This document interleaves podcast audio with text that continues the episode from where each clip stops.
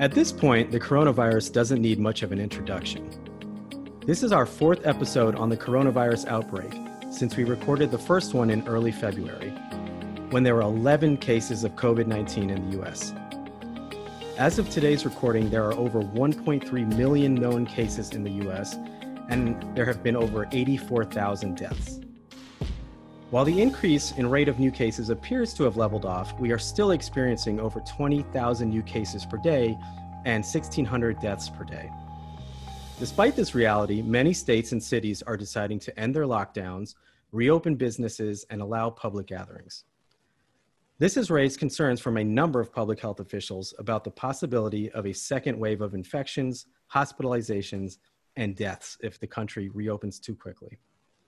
But even the most cautious plans to reopen must be weighed against the staggering economic and psychological toll of the lockdown. Certainly, the idea of remaining cooped up in our homes well into the summer is daunting, even for those of us who feel the continued stay-at-home measures are warranted, especially those of us trying to juggle work-from-home schedules and parenting small children. So where do we go from here? How do we reopen the country safely? What is the most prudent way forward? We're going to be discussing these critical questions in this episode. Additionally, we'll be discussing ways to keep you and your family safe during and after the lockdown by addressing some of the theories of disease transmission that hold water scientifically and some that don't. So thanks for joining us. I'm your host, Brian James, Associate Professor at Rush University Medical Center, and this is Epidemiology Counts from the Society for Epidemiologic Research, a podcast that gives you up-to-date information on the state of health research straight from researchers who are deeply involved with this work.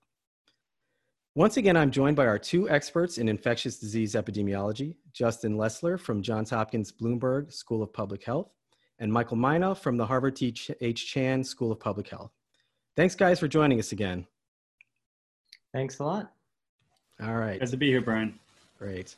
All right, well, thanks, and let's jump right into this. So, first question right off the bat, where are we at on the epidemic curve in your assessment? Have we hit the peak?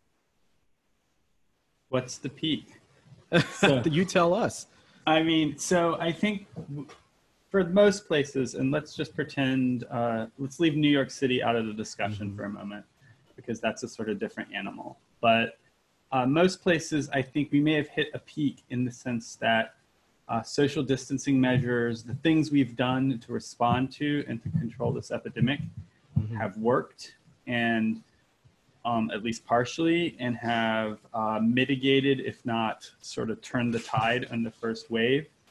So we now have decreasing cases. So I think in many places, and it's a very diverse country and a very diverse world, but in many places in the United States, I think we indeed have hit the peak. Right. Locally. Okay. But that doesn't mean that we're like out of the woods and we're past the real peak of the epidemic, because so many susceptible people are still out there, and there are hardly anywhere in the world that is not at risk for the outbreak and a second wave that could be as big or bigger than the first wave. Michael, what's your take?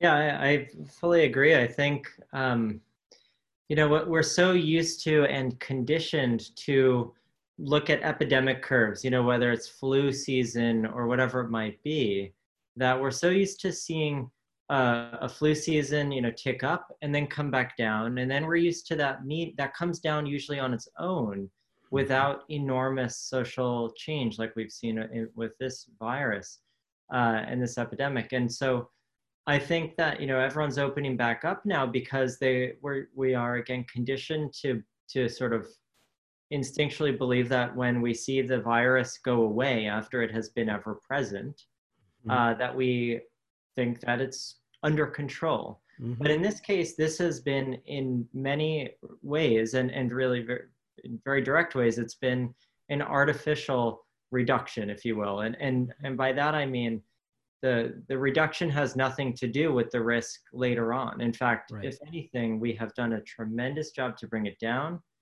but we are at an enormous risk at the moment for major outbreaks to happen because despite bringing it down, if we all go back out into the world, we have potentially thousands and thousands of little transmission chains, these little sparks. I think of it, you know, I use the analogy about a forest a lot, mm-hmm. are essentially what we've seen so far was all lit by a couple of sparks on the forest edge. And so we were able to watch this wave of infections happen, you know, from afar as they kind of moved inwards. Now we essentially have this big forest that still isn't burned with lots of potential little sparks all going over all over the place. And if we drop a whole bunch of leaves on it, it will just combust, you know, mm-hmm. and that's what the concern is right now. Right. And I just want to clarify. Oh, go ahead, Justin. I mean, just to keep on this forest analogy, right? Analogy. I think what we, I think people have, people are fooling themselves a little bit. Mm-hmm. And I think they're fooling themselves a little bit, both the people who are advocating for extended lockdown and the people who are advocating for opening up are fooling themselves a little bit. The people who are advocating for opening up, I think, are like Michael said, you know, responding in this way we're used to for epidemics, that the curve has gone up and gone down, so we must be out of the woods, it must be over. And it was our actions that made that happen. It wasn't the natural courses of the disease. But the people who are drastic actions, right? But the people who, many of the people who are advocating for extended lockdowns seem to be under the impression that if we just lock down a little bit longer, you know, a few more months, that maybe we'll be out of the woods. But that's not true either. Yeah. The fuel is there, the sparks are there. And as long as that's the case, we are at risk for another epidemic. And we need to go forward, and my view is we need to go forward really with our eyes open to that, that absent a vaccine that may never come, we're going to have to pay the toll in terms of infections. And the question is not do we do that? It's how we do that, and how we can do that in such a way that minimizes human suffering to the maximum extent. Yeah. I just want to clarify something, though. You used the term, the curve has gone down. But in my understanding, the curve has flattened, but is not on the way down. As far as when I look at the plots, it looks like we've definitely, the increase, you know, the rate is not increasing every day, but we still are seeing increasing numbers every day, right? So we're not on the way where, like in China, where they're actually on the downward trajectory of the curve, where things are actually coming down every day. We're nowhere close to that. Is that a true statement? It depends on where you live. Okay, there's so much diversity throughout the country. But on a whole, as a nation, it's kind of flat. But there's tons of epidemics. Like the one place, let's now talk about New York City. So okay, there is one place in the country that might have a legitimate claim to have enough immunity to be able to start bringing up their guard a little bit, and that's New York City. If you assume a reasonable infection fatality ratio of about 0.5%, which I think is reasonable given the evidence we have. It might be a little more, might be a little less. It implies around half the population has been infected, and that's getting to a point where they have a legitimate claim to have, you know, the so-called herd immunity or community immunity, but that doesn't, I mean, the price they had to pay for that was really high, and they're definitely not protected by,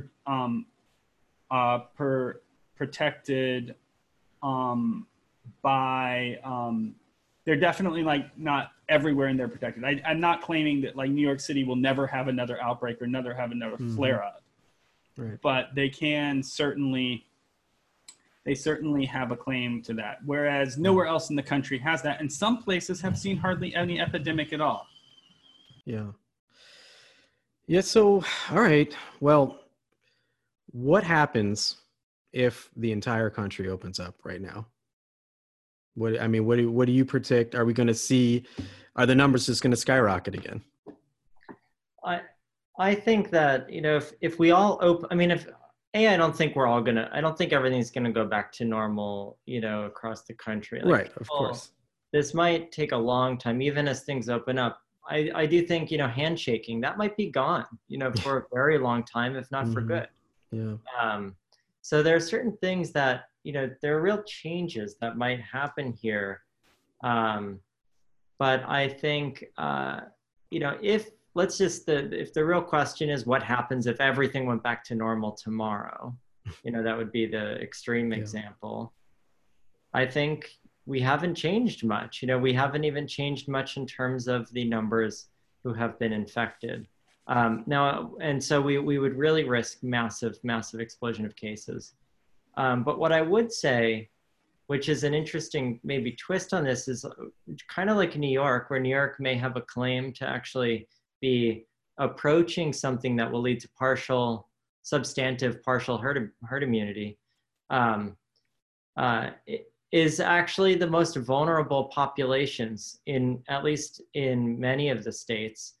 We have done a horrific job at protecting nursing homes. Yep. And nursing homes everywhere have had massive outbreaks. And, you know, we don't know enough about what the immunological protection will be within a nursing home, for example, of people if they've been infected. And, but you know, there is this question that I have, if nursing homes are one of the key populations to protect, we've done such a bad job so far that we've let so many people get infected. You know, in some nursing homes, we're seeing 60, 70, 80% cumulative infection rates. You know, at the end of the day, some of that damage might already be done. And so if things were to go completely back to normal tomorrow and we had massive outbreaks, there's a chance actually that mortality, that some of the worst mortality that we're going to see may have already passed in some ways. I don't think overall across the whole country, but in certain regions, we might have already gotten over, you know, in the worst of ways, you know, seeing some massive, massive numbers of deaths that are going to make, you know, when we open back up, the risk to those same people might not be as great because they might already have some immunity or, of course, unfortunately, might not be with us anymore because of this. And so, while I agree with Michael completely on that, I would say that, like, I'd caution that a mitigated infection fatality ratio on this is still, like, compared to what we usually find acceptable for an infectious disease, particularly among, you know, younger healthy people. And by younger, I mean, like, middle-aged here. You know, I like it when I can call myself younger in some contexts. Right. Us, that, it's still, like, far higher than we would generally find acceptable. You know, it's not the case that, you know, so it might be a tenth that of the oldest people, but that's still, very high. It's not still like 1 in 1,000, you know, which in the United States, we generally find an unacceptable risk of death. So I want to bring that up real quick, because I think, you know, I would like to get your opinion, Justin, because I think about this a lot when we know that the distribution of deaths is extraordinarily skewed. And we have essentially a totally intolerable high mortality rate in people above 65 or 70. You know, and it only goes up. Above 85, it's extraordinary. You know, there's a nursing home right here in Boston, or just north of Boston, that just had almost 20% of its census die. Most of those were over 80 years old, but 54, 56 people died out of 200 something people. And so that mortality rate is extraordinarily high.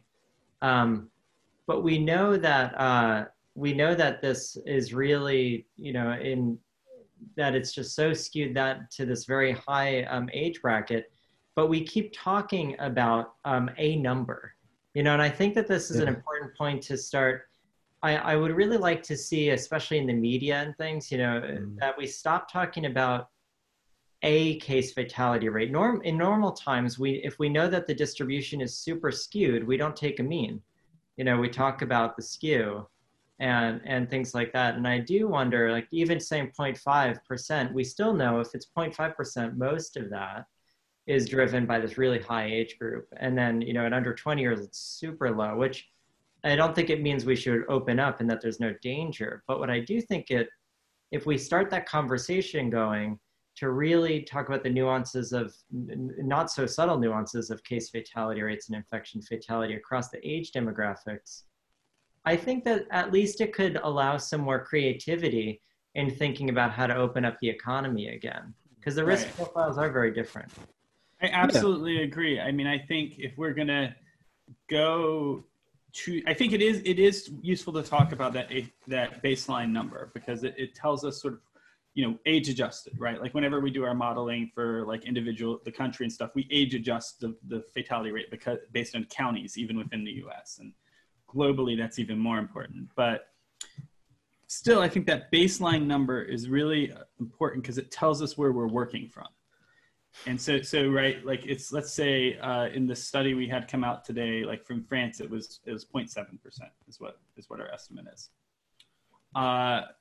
That tells us, okay, and we know how that's distributed by age. That says, okay, if we could let the epidemic go a little bit, and maybe we can talk in a bit about why really just letting it go and trying to protect old people is a really bad idea.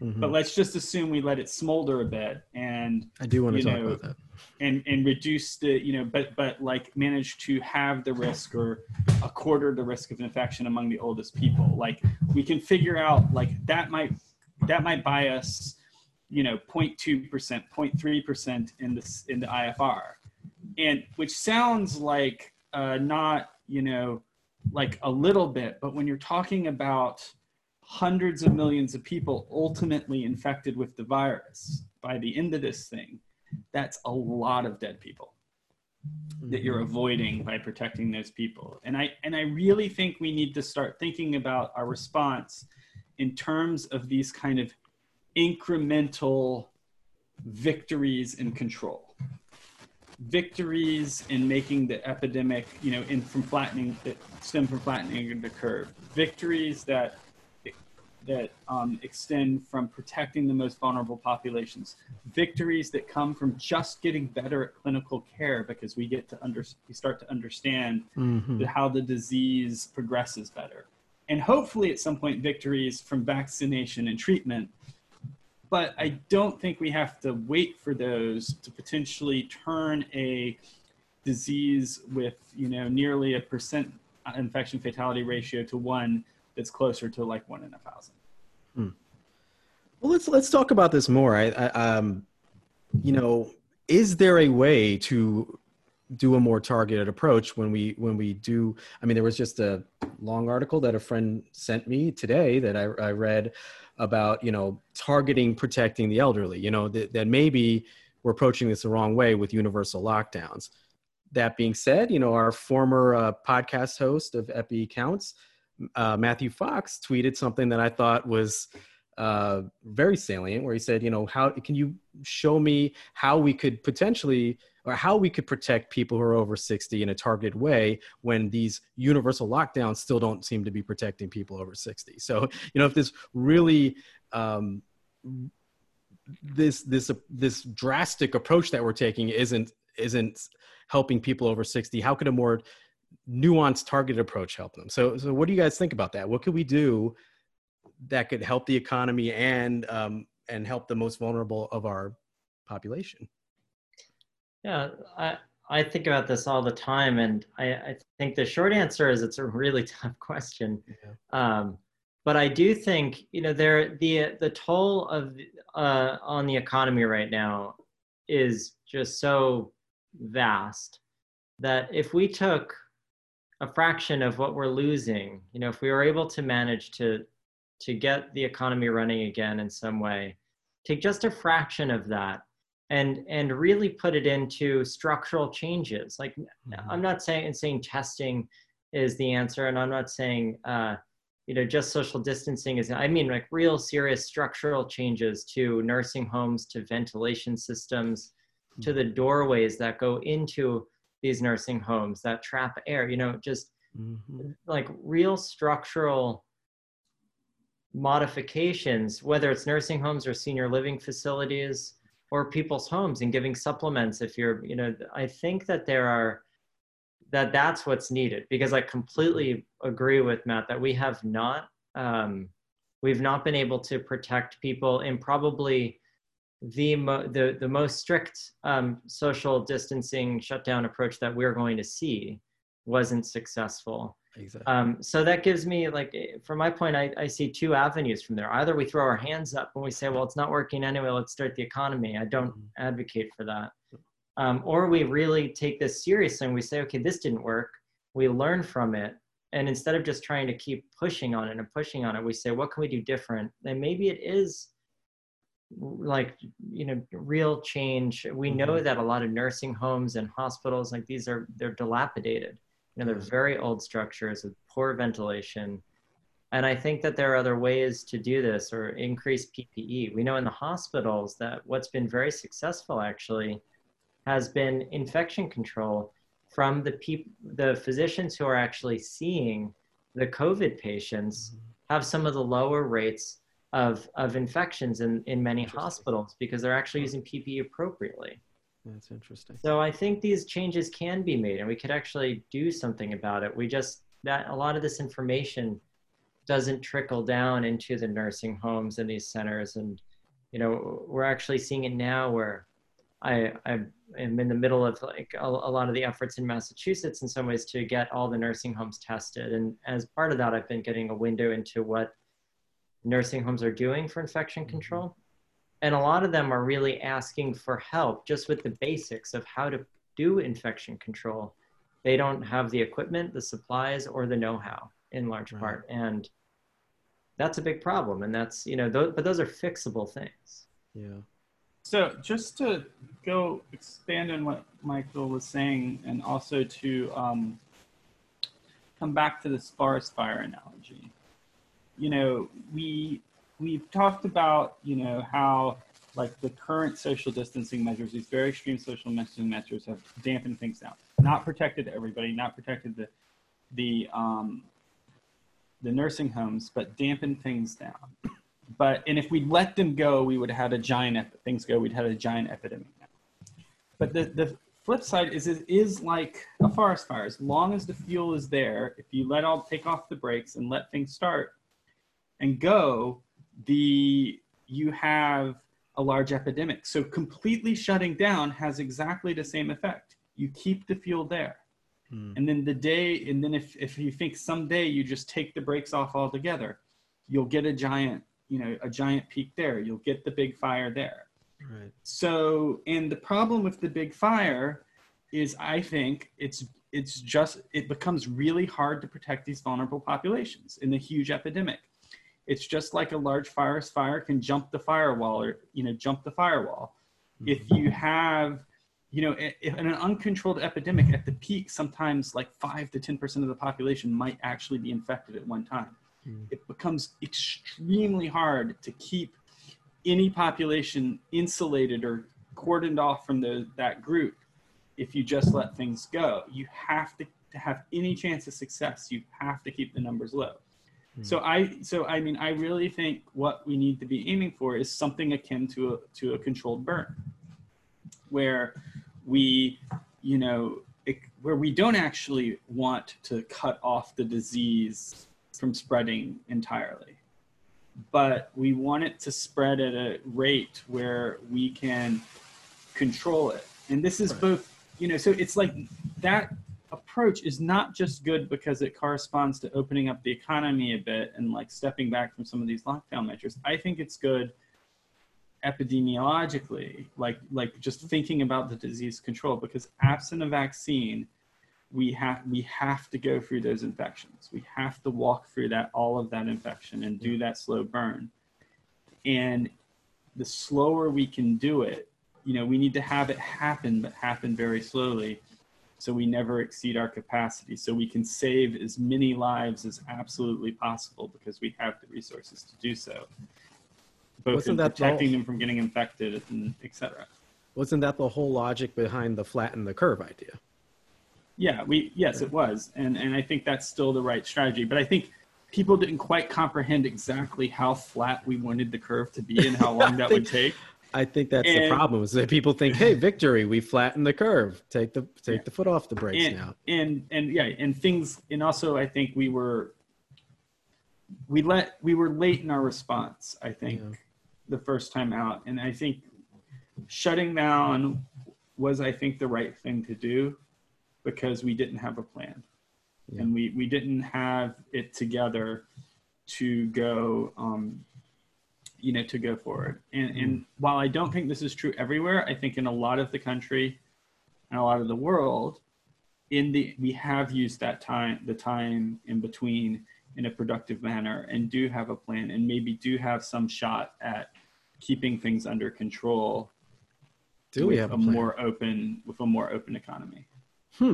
Well, let's get into that then. What is the plan? What is Michael's doing a look like he's less convinced. Yeah. If you all could see on this podcast, the look in Michael's eyes, kind of similar to the way I'm feeling. Optimist, Mike. Yeah. I mean, go on. Oh, no, I was just going to say, just going back to the forest fire analogy, how do we put out the embers? What do we do? Yeah, I don't know that we have a plan. I guess it depends on how you define a plan. We have some plan. I don't know if it's a good plan is the thing. Lots of plans. I think from my vantage point, which maybe I've gone too far these days, just because of the role I've been really focused on during this pandemic has been so through the lens of testing rather than math modeling and epi. I've gone a little bit further away from some aspects. And so from my vantage point, though, I see that we have not really done much to really prepare us to do what I think is maybe necessary to open things back up, which is at a minimum to be able to know who's infected when. And there has been, a lot of this has been left to the academics to get going, whether that's academics who are developing new tests, academics who are developing new technologies altogether, doing the modeling, or setting up these massive surveillance studies, which really should be government, projects. Mm-hmm. And a lot of these projects are being set up, with philanthropic dollars that aren't sustainable, for example. So I think even these most basic pieces, I don't see the right entities jumping in that are really supposed to be guarding the public health. And I don't see this as something that was supposed to be, I don't know that academics are the ones who are really supposed to be the one doing all of this, versus I think many of us are willing to. And because we see that this is a place where we can use our expertise and jump in and do it. But for real sustainable solutions to protect the public health and protect from massive outbreaks in the future, I would have liked to see the last couple of months be integrated more with the real systems that are going to be set in place. And I haven't seen any real systems being set in place to do good surveillance. It's been a hodgepodge of observational studies getting set up, and academics going out on the sidewalk with serology tests, pricking people's blood. It's been, it's not been a coordinated governmental effort, I think. So yeah, I would say there's nothing Michael said to disagree with but I would say that there are bright spots. For instance, Utah has done an impressive job. They quickly were testing more people per capita than South Korea. They seem to have had success with less aggressive social distancing than the rest of the country and high testing. So, I don't think it is universal across the board. I think it's a hard thing for people to realize, and maybe this has exposed a weakness in our system, that in the United States, we have, the federal government has almost no power or, direct authority when it comes to public health response. Mm. All of those decisions are made at the state levels. And within many states, the state itself has actually very little power. And it's the counties or city, municipalities that do all the work. So, within our country, we don't have one response. We have, you know, 100 responses or 500 responses to this outbreak. And some of those are, I think are pretty good, but, you know, certainly not all, and certainly not at the uniform and universal level that we need to really approach this thing in a considered and intentional manner. Gotcha. Okay. Well, there are a lot of reasons that the response hasn't been as ideal as we would like, or unified as we would like.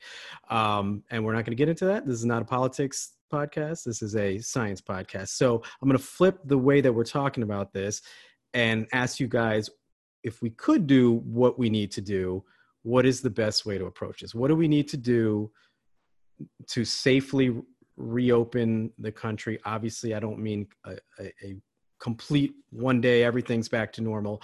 I mean, safely, slowly roll out a reopening of the country. What do you guys think needs to happen? And we talked about testing. Let's expand upon that and what else needs to be done.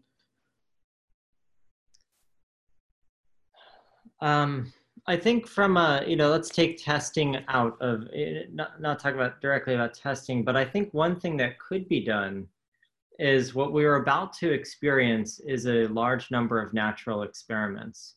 Mm-hmm. And so one thing I think that, because not everyone's going to do it right and not everyone's going to do it wrong. Maybe everyone will do it wrong. We don't know, but you know, I mean, so, I'm not the optimist. No, but I mean, the point is there is no right is what I should say. There's just what we're all going to try to do. And there's going to be a lot of different opinions, and none of them are wrong, and none of them are 100% right. Mm-hmm. And so I think one of the best things we could do right now, when we still have the opportunity for baseline measurements, if you will, is we start monitoring in a really systematic way what different counties are doing, different institutions, even within an institution. At Harvard, maybe we measure what the business school is doing versus what the School of Public Health. They might have different ways that they decide to open up.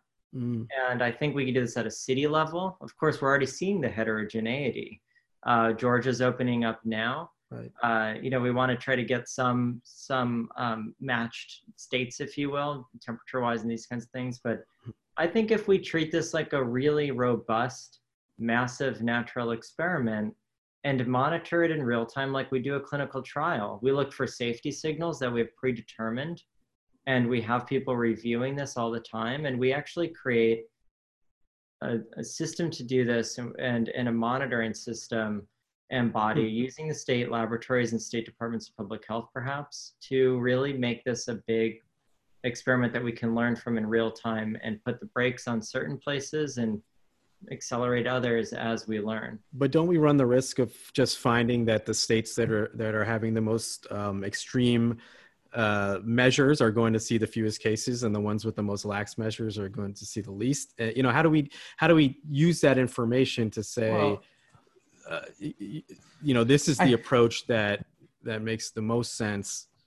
Well, I think we learn as we go. So a couple thoughts, right? Like Michael's exactly right. Like you know, like when you go back and you try to figure out sort of what's working and what's not working, it's really hard because everybody went to the same place really fast on the front end. Mm-hmm. There's not a lot of heterogeneity within the country, and even the places that didn't have formal stay-at-home orders, there are huge organic changes in people's behavior. But the, you know, so as there seems to be like there's going to be a lot more heterogeneity, and people come out in the back end, and that does lead to all these natural experiments. And you're right, Brian. I mean, I think what we expect is the places with the more lax measures will see more cases, and the places with the more strict measures will see less. But it's not like, I mean, there's still a lot of intervention to be done and a lot of course changing to be done in this, I think. Like, I don't think it's the case that, like, you know, so take Georgia, for example. I don't think it's the case if Georgia has a really huge resurgent outbreak. I don't think it's the case they're just going to sit and let it happen. Mm-hmm. They'll do something. Hmm. But yeah, but anyway, also, but I'm going to be willing to take the bait that Michael didn't quite take. I'll lay out what I think is actually maybe. Yeah, here we go. Give me some concrete steps here.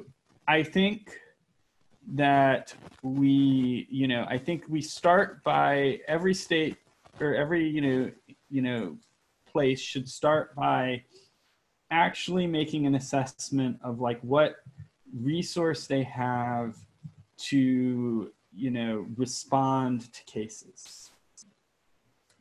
Not just say something like, oh, cases need to go down for N days or something like that. Mm-hmm. How many cases a day can we, particularly if contact tracing or something like that is going to be a key part of our response, how many cases a day can we reasonably deal with?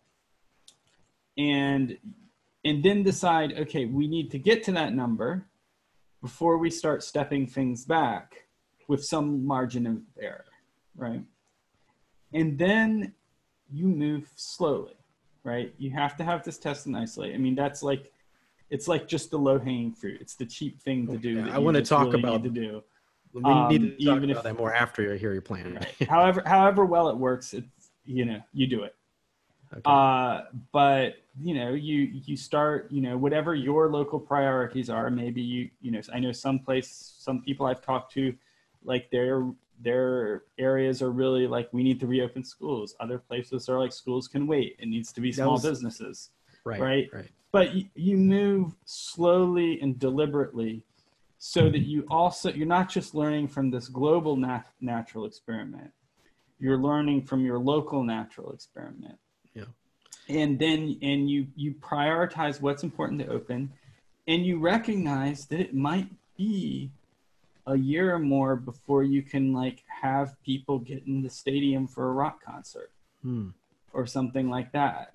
That really is something that might be far in the future, as hard as that is to admit. Yeah. If we want to keep the, if we want to take the strategy of the middle path and a slow smolder, I'm sure that day will come.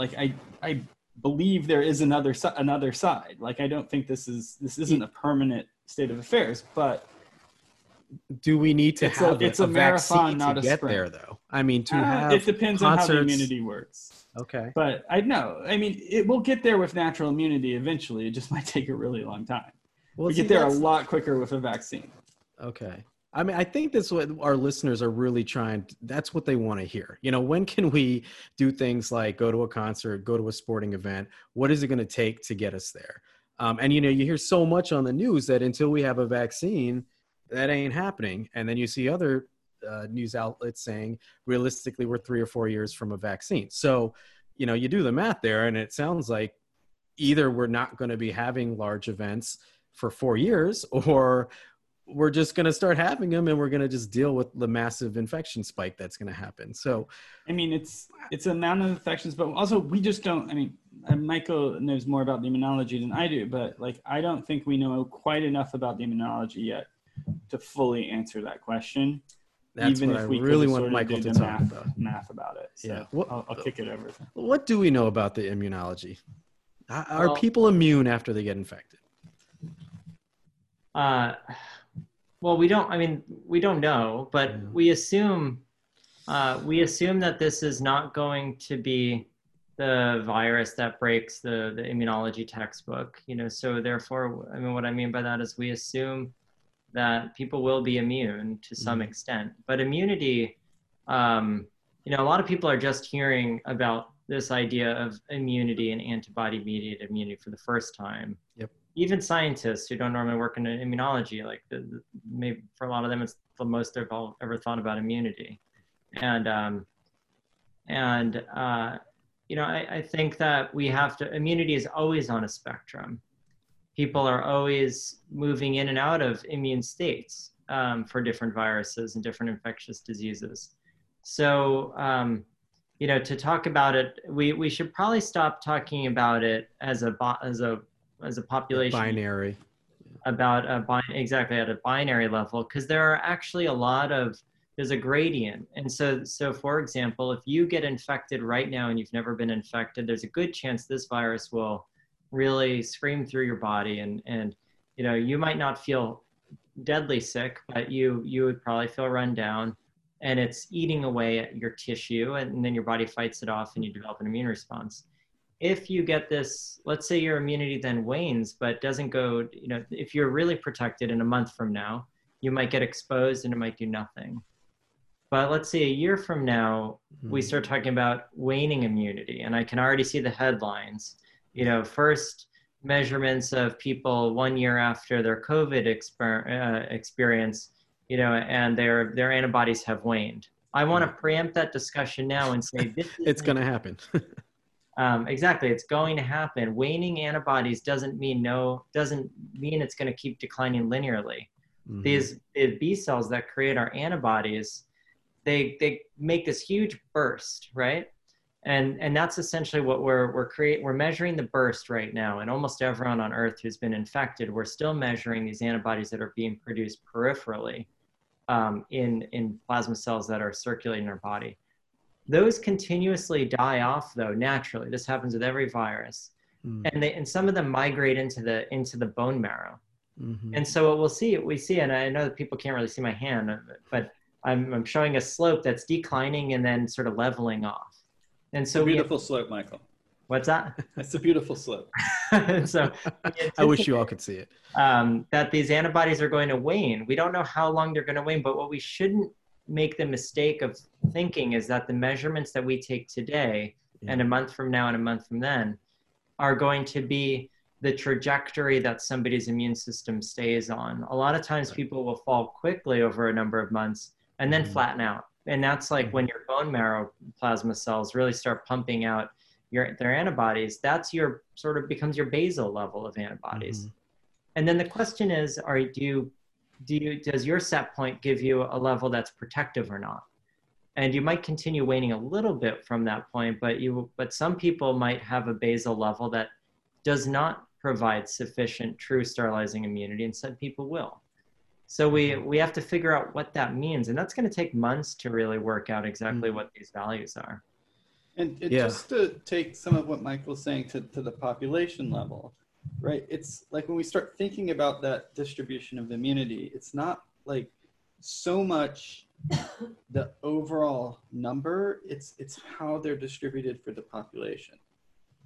Like no matter how we get there, at some point we're going to be to a point where we're going to be at a point where most people who are older have seen this virus and seen it multiple times. So even if they get infected, they're probably not going to get very sick. And younger people and people who are seeing it for the first time, who are seeing it like we're seeing it in the pandemic, are all quite young. And we know already that those quite young people really don't get sick that often. There'll still be a few people who get really sick and die. We've seen that happen already.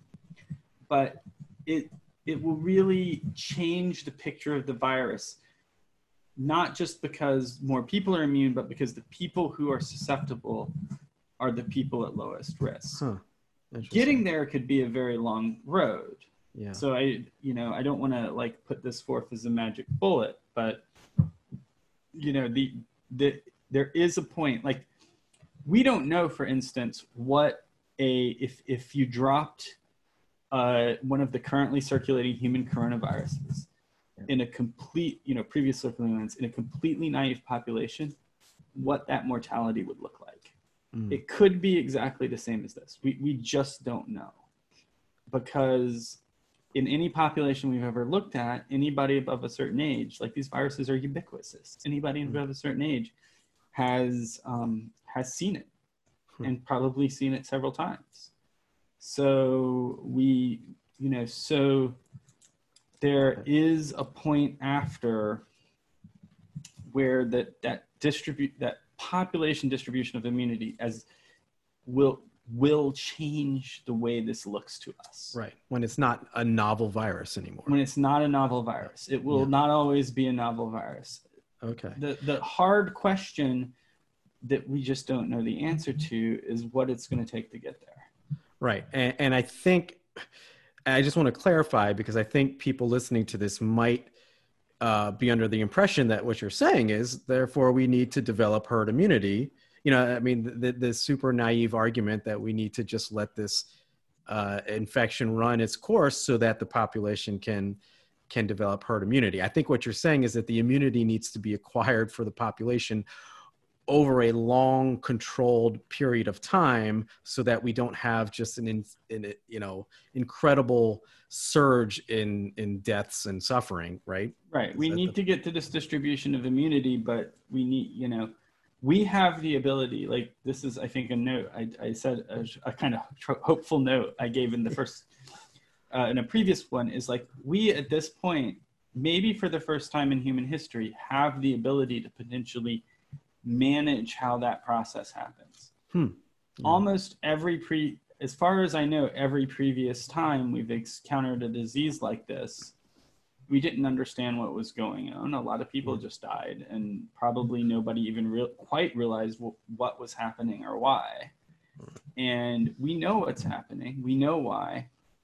We can potentially make specific tools like vaccines to help it, but we also can manage the process in a way that previous generations could not. And I think we should see it as a victory, as hard as this is, we should see it as a victory that we're able to do that. Right. We've seen the natural. Yeah. I was just gonna say, we've seen the natural experiment play out before about what happens when you let a disease burn through, a global pandemic without any ways to mitigate it. And that was called the Black Plague, right? And what percent of the world population died? It was a very high number. Eventually herd immunity was acquired, but that was not the ideal way to do it. So I think a better example would be the 1918 influenza pandemic there. All right, hit us, okay. The Black Plague went away for very different reasons than herd immunity or anything like that. All right, fair enough. So I wanted to give a more clear, so you had asked before, because I think a lot of people are really wondering about the whole notion of serological tests and antibody tests. Yes, let's talk about this, yeah. Immunity. Mm-hmm.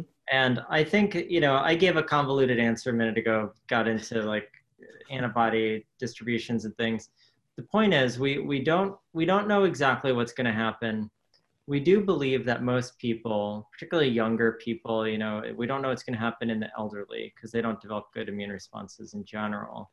But we do believe that most people will have some period of time where they're probably pretty well protected from this virus. And the antibody tests that we're doing, there are going to be a lot of them on the market, so people are going to have to be cautious a little bit about what tests they're getting.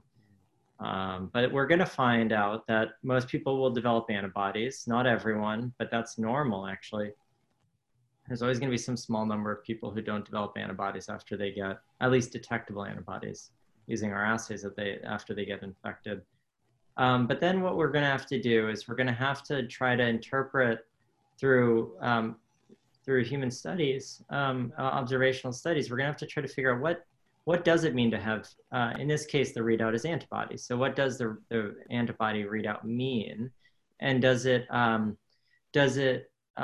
actually mean that somebody is completely immune, or if you're serologically positive, meaning you have antibodies, does it mean that you're just kind of protected, and you maybe personally will be protected from severe disease, for example, but maybe if that virus lands in your respiratory tract, if you have decent antibodies, maybe it will not grow so much that you actually get sick yourself and feel ill. But what we don't know, and this I think is is really the big unknown that we should be talking about, is not so much is that person going to get sick again, but is the virus going to be able to grow in that person, in the person's upper respiratory tract in a way that will still allow them to transmit it. And I would say that that's something we're just not sure about. Right. In particular, we're not sure, maybe in the first couple months or first 6 months after infection, maybe people have what we call sterilizing immunity, where if that virus lands anywhere in their body, more or less, they'll kill it off without it replicating. Yeah. But maybe after 6 months, somebody's immune system like sort of wanes enough that then the virus can start landing in the respiratory tract and they can actually transmit it again, even if they don't feel particularly sick. Right, so they may not get sick, but they can still spread it. Exactly. That's a big concern here. Yeah, and that's a big question for, like, when we look at these models and talk about herd immunity. Like, all these conversations around herd immunity are assuming that there's somehow this permanent sterilizing immunity, which I think I don't know if Michael agrees, but I think, you know, looking at the, like, 6 months to a year time frame probably is a really good bet. But after that, all bets are off. Other coronaviruses, other human coronaviruses, don't cause that type of permanent sterilizing immunity. And as we think about what we need to get to the other side, as it were, or even what the prospects for a vaccine actually are, we need to get a handle on whether or not that type of immunity is a realistic possibility. Yeah, that's very daunting sounding, because it sounds like, you know, even if we had, and we're gonna have this discussion, but I want you to clarify the difference between virology and serology. Just, you know, make that really clear, and why both types of testing are important to move forward. But I think what you're saying is that even if we had really accurate serology testing, and we knew who had antibodies and who didn't, that doesn't necessarily mean that those people are free to move about the country the way they did before, and not spread the disease and not get sick. You know, that's pretty scary, because that means, you know, testing isn't the only impediment. It's knowing what the test means. That's a problem. That's exactly right. And that's why personally I advocate, you know, I know that there's a lot of different tests that are being developed for antibodies, these serological tests. And these are tests that measure the amount of antibodies to different proteins of the virus that somebody has formed. Because of ease, more than anything else, in getting these tests through the FDA approval process, things like that, a lot of tests that are coming onto the market now are binary. They just tell you if you do or don't have antibodies. And I have a real concern that we might go that way, just because, frankly, most people personally just want to know, do I have antibodies or not? Right. And the FDA approval process is actually a bit easier if you're not if you're not claiming to be able to give a really highly quantitative result, and you're just trying to say, yes, this person has antibodies or no. It's much easier to get that approval process through. And so my concern is that we might see manufacturers start to build these assays for serological tests that are just binary. And it might really have different thresholds, potentially. It could try to get at thresholds in the long, like they could try to do that. But I think to really learn enough about this virus, we have to have a lot of testing done that's based on quantitative results, so we can understand what those thresholds are. We don't want them suppressed. We don't want the actual quantitation suppressed inside of a machine somewhere. Yeah. And I hope that these values end up becoming, you know, more widely available as we start to epidemiologists and immunologists as more testing happens. To make that clarity, like, to clarify what you asked before, all of the tests that have been done, you know, more or less up until the last few weeks, for the most part, we were so focused on virology tests. These are the tests that are looking and asking the question, is somebody infected today? Right. Do they have the virus in them today? And the tests look for the virus. The antibody tests ask the question, does somebody have a signature of having been infected with the virus in the past or maybe currently? So it's more of a cumulative look of somebody's past exposure history up until the present day, or really up until about a week ago. And that's what antibodies do, because they take about a week or two to really come up after somebody's been infected. And so, so they ask really different things. One saying, are you infected today? And that goes away. The moment you're no longer infected, you become negative again. But that negativity doesn't mean you didn't have the virus. Even if you didn't capture the person, you know, they might have still have. And so antibodies come in, and, you know, I kind of think of them as saving the day. You can look at antibodies and you can capture all these people who were infected. That you get a record. Yeah, I think that's a really important point. And before we started recording, you were saying briefly that, you know, just looking at virology without the serology only gives you a one-time cross-sectional snapshot of who today is infected, or at least, you know, and we can talk about Justin also said something interesting that, you know, it may take 3 days for your positive virology test to show up after you've been infected. So it's not even who's infected today, it's who's infected 3 days ago and today. But, you know, if you really want to know cumulatively how, what proportion of a population has been infected, you need to get, you have to have serology as well. So can you talk about how you, briefly about how, you know, the combination of the two is what's necessary for really understanding a picture of a population's infection rate and when it's safe to move forward?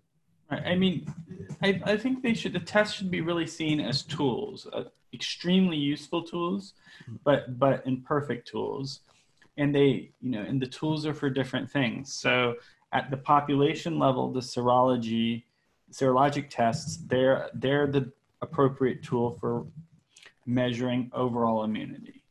At the individual level, they're the appropriate tool for measuring, you know, potential, whether you have ever been infected, but really potential future risk, with all the caveats about us not really knowing what the correlates of immunity, et cetera, are yet as well. But the, you know, so they're all about that sort of, you know, cumulative state of the system and personal state. The virology tests, the virologic tests, they're more targeted at, right, they're telling you what's going on now. So if you want to know, is this person right here likely to be infectious and potentially transmit the virus to somebody else, the virologic test is the test you want there.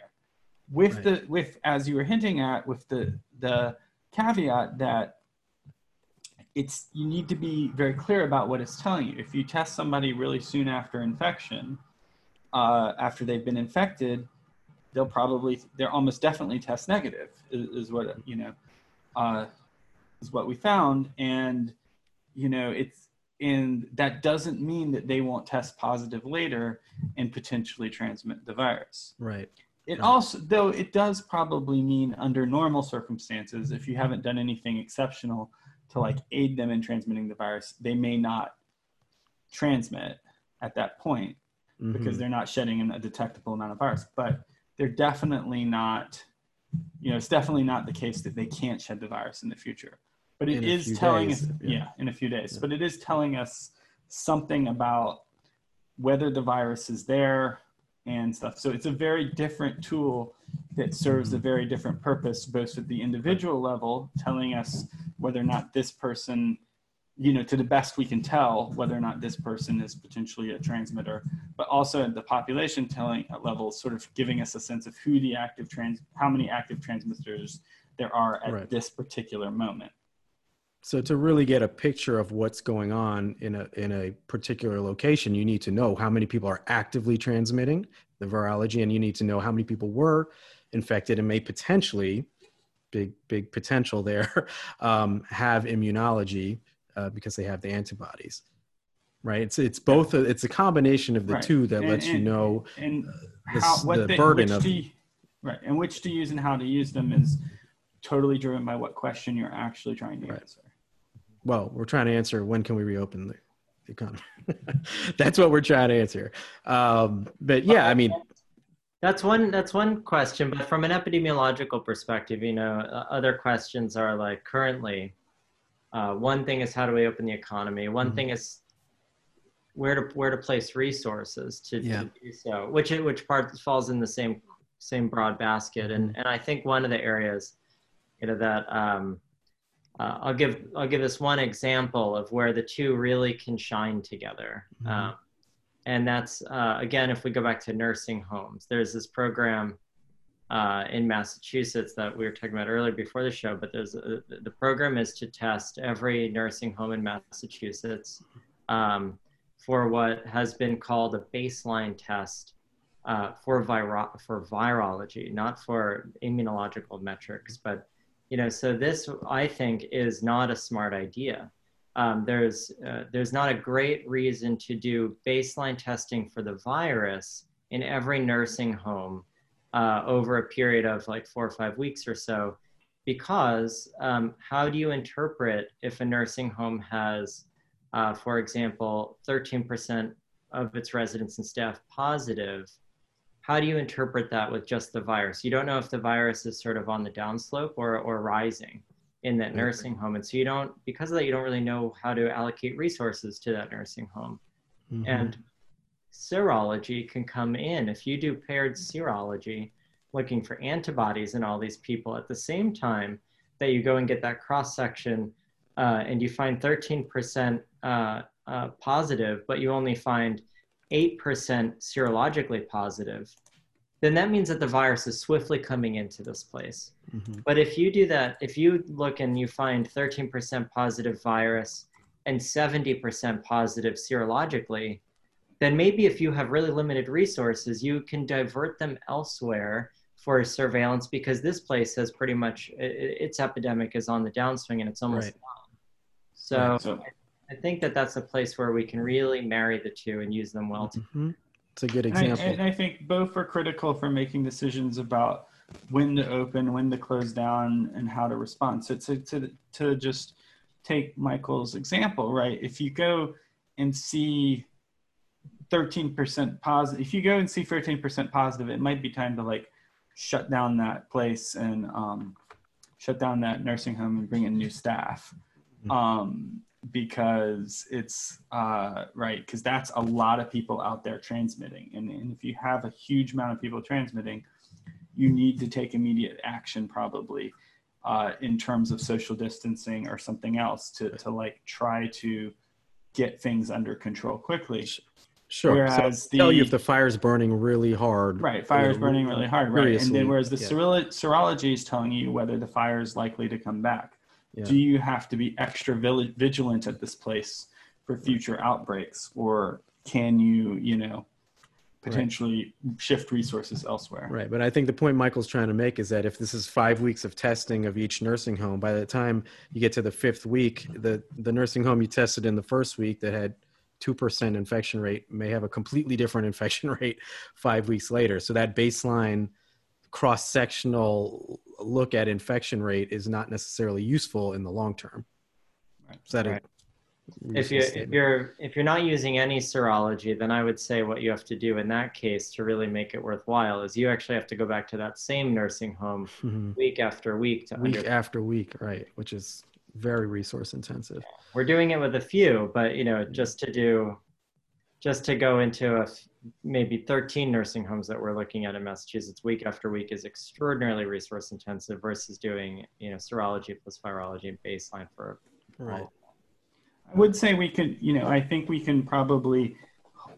should be thinking about putting more on people themselves for that.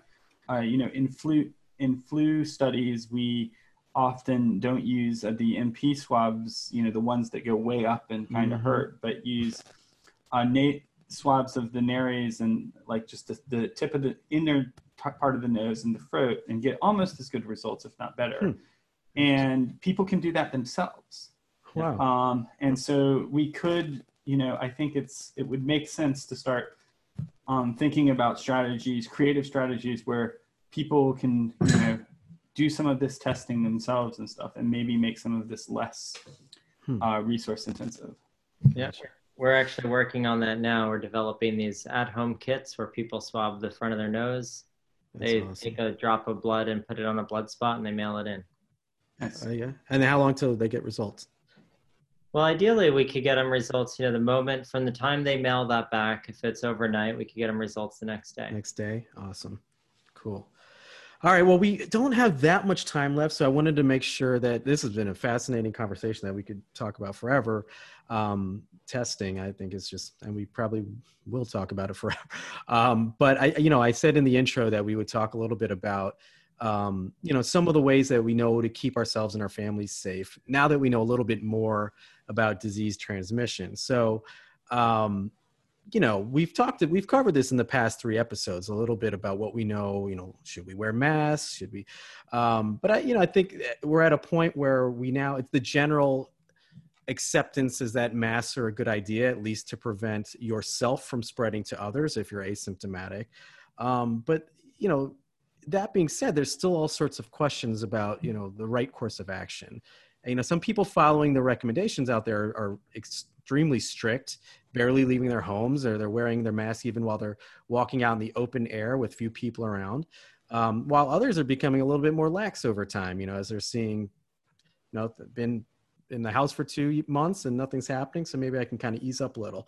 So just wanted to ask you some questions about that I know you guys are not virologists per se, but I think that you probably have some expert opinions on things like, should you be wearing a mask all the time when you're outside of your house, or is that overkill?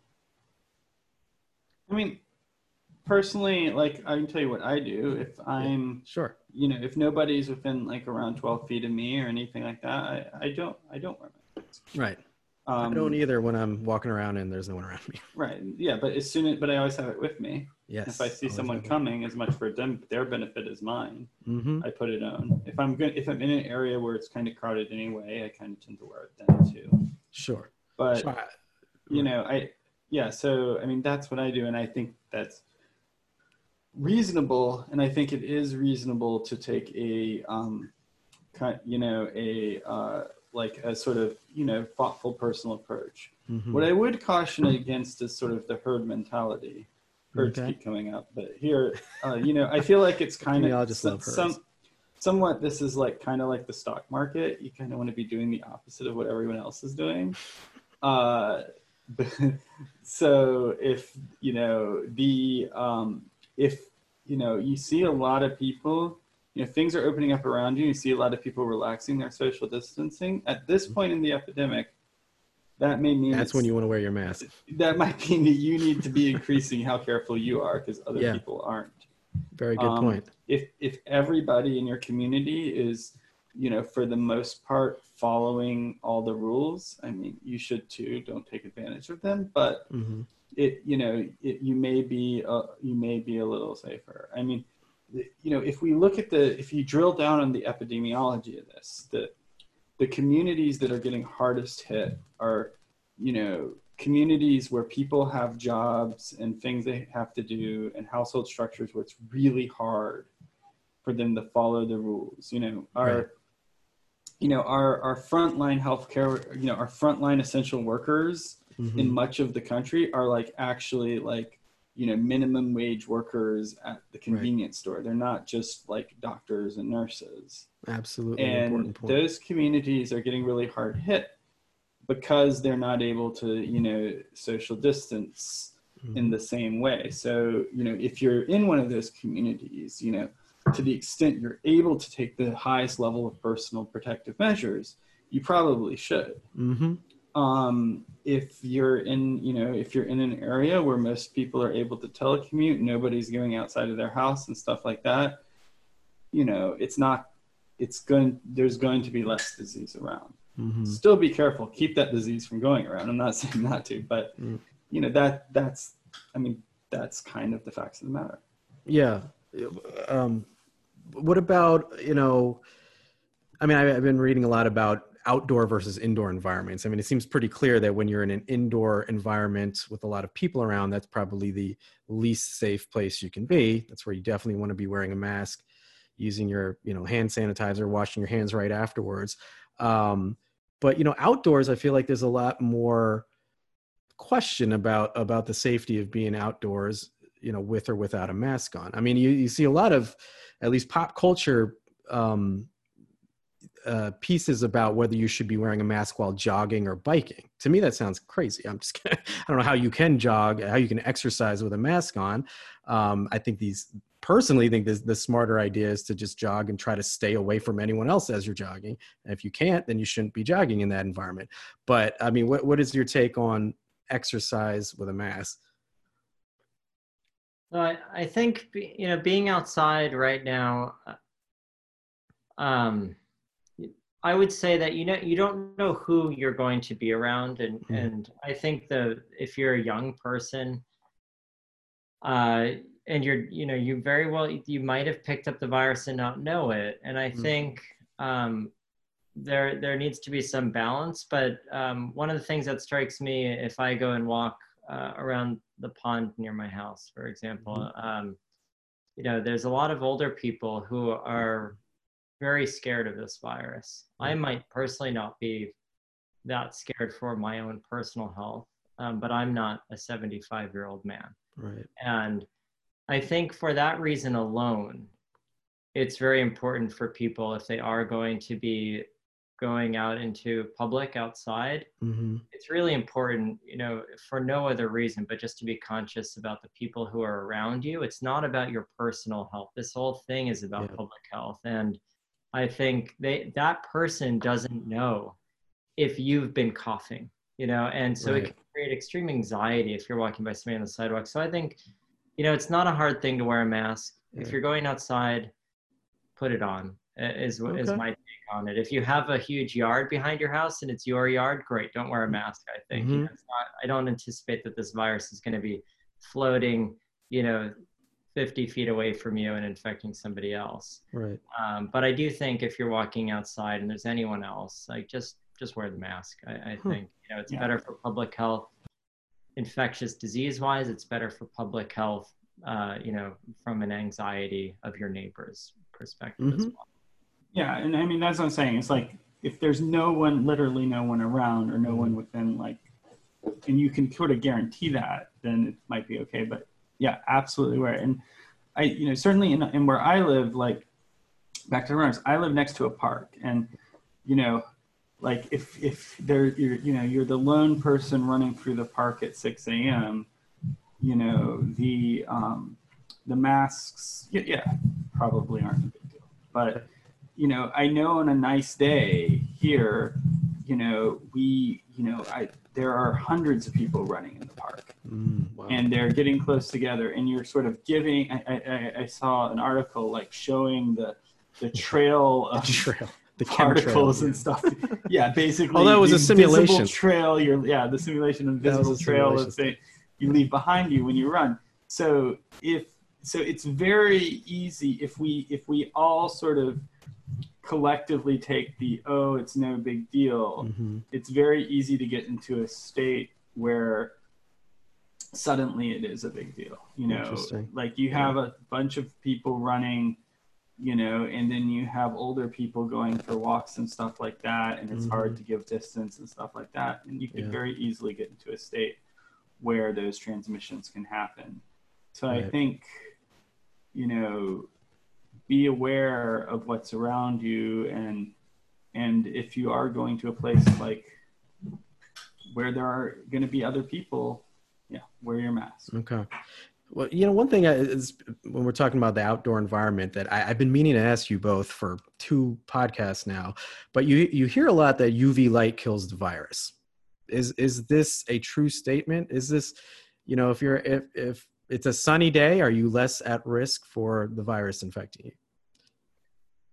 UV light can kill viruses if it's really intense. You know, it has to be intense. I don't think, I mean, it can, if you keep a clear water bottle on top of a tin roof in Nicaragua, you know, for a couple of days, it's going to kill everything that's inside. I wouldn't drink that water. And, you know, but short of that, no, I don't think, you know, I don't think we are anticipating that the sunlight is going to stop me from being able to transmit to you. But in the lab, like, we do use UV lights to help, disinfect things for sure. It's just not, it's pretty intense UV light. Okay. I mean, I had a more flippant answer, which was that UV light will kill you eventually too, Brian, as well. It's just a matter of how long. For the record, wasn't saying that we shine it inside our bodies. I was just talking about surfaces in the outdoors. Right. Yeah. The sun, you know, the UV light causes mutations in our body. Eventually that causes trouble for us too. Right. It's just not going to, you know, that's long term, but it's like, it will kill the virus, but will it kill the virus before it infects another person? That's a different question. Yeah, interesting. Okay. All right, last question I'm going to ask you guys before we should probably wrap this up. But, you know, I think one of the things I'm seeing, clearly I have a vested interest in getting some exercise here, but I think a lot of people are interested in this. You know, some of the more reasonable states, well, reasonable is a loaded term, but some of the more let's say cautious states in terms of their reopening plan, like the state I happen to live in, Illinois, are moving to a next phase, which is slowly reopening small businesses or small gyms, for example, where classes are 10 people or less. So, what do you guys think? Is that safe? I guess I'll just ask you straight up. Is that safe to attend an exercise environment, where there's 10 other people working out with you? I wouldn't. I mean, you wouldn't?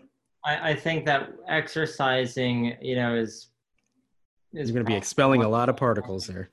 What's that? You're going to be expelling a lot of particles while you're exercising. Exactly. Yeah. I mean, you're breathing. I mean, I can't imagine a time when during an infectious course, if you are infectious, and you don't know it yet, and you're exercising, breathing hard, it is definitely a time when you could transmit. I don't know of any good data that shows it necessarily, but physiologically, that would be what I would assume would happen. And I wouldn't take the risk.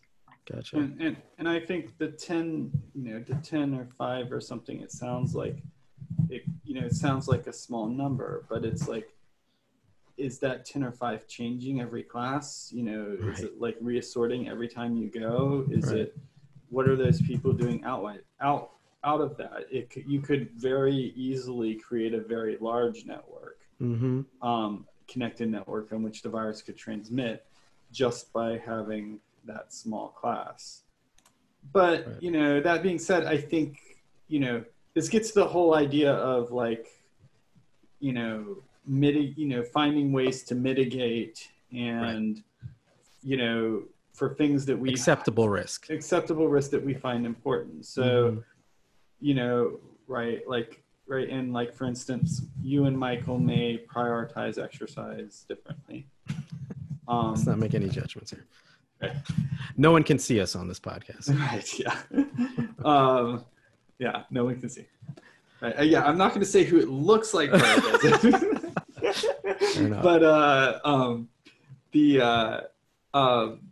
but I do think we should always try to be like push the issue and be more creative. Like, okay, maybe we say that like, okay, if my small gym is going to reopen in classes of no more than 5 people, maybe also say those classes have to be the same 5 people. Right? You can't like you have your slot and that's when you can go and you can't switch slots. Yeah. Right. And or you have to have. But even then, I mean, if there were 5 classes of 5 people throughout the day, even if it's the same 5 people, that means 25 people have come through the doors, right? Right. Well, yeah. I mean, the gym, right. And the gym would have to like have a policy of wiping down and doing heavy duty cleaning and sterilizing before. Yeah. Several good friends of mine are owners of kickboxing. I have a good their livelihoods depend on this. So I have had some discussions about this. I have too. Like, so I do think it's not safe. It's in the sense of being absolutely safe. Right. But there are ways you can make it safer. Gotcha. And I think we shouldn't ever stop the conversation around one of these things around, is it safe or is it not safe? I think we should say, okay, is it safe? Can we make it safe? How is it not safe? Can we make it safer? And then at some point, it becomes a judgment of what, your priorities are and the priorities are the people around you. But I do think we need to just say, like, but the overall epidemiological situation matters a lot here. Sure. Opening the gyms when things have been knocked down to just a few trains of transmission may make sense. Right. A lot of places were nowhere near there. Exactly. In my opinion, it probably doesn't. Gotcha. Okay. That's very useful. Thank you. Okay. Well, I think we've covered a lot for now. Well, until the next coronavirus episode, probably. Guys, can you sign a contract here? But anyways, I'd really like to thank you guys for taking the time out of your crazy busy schedules and joining us for yet another coronavirus episode. I know that a lot of friends and family have told me how much they value these. So Justin and Michael, I really want to thank you. I'd also like to thank Sue Bevan for producing the show. And before we go, if you're an epidemiologist, I strongly recommend you consider becoming a member of the Society for Epidemiologic Research. Membership gets you a discounted fee for the annual meeting, which will be held in December this year in Boston, and access to the SER library, which gives you access to some great learning materials, seminars, and activities. You can find out more at epiresearch.org. We appreciate you listening. We'll be back with another episode soon. Thanks.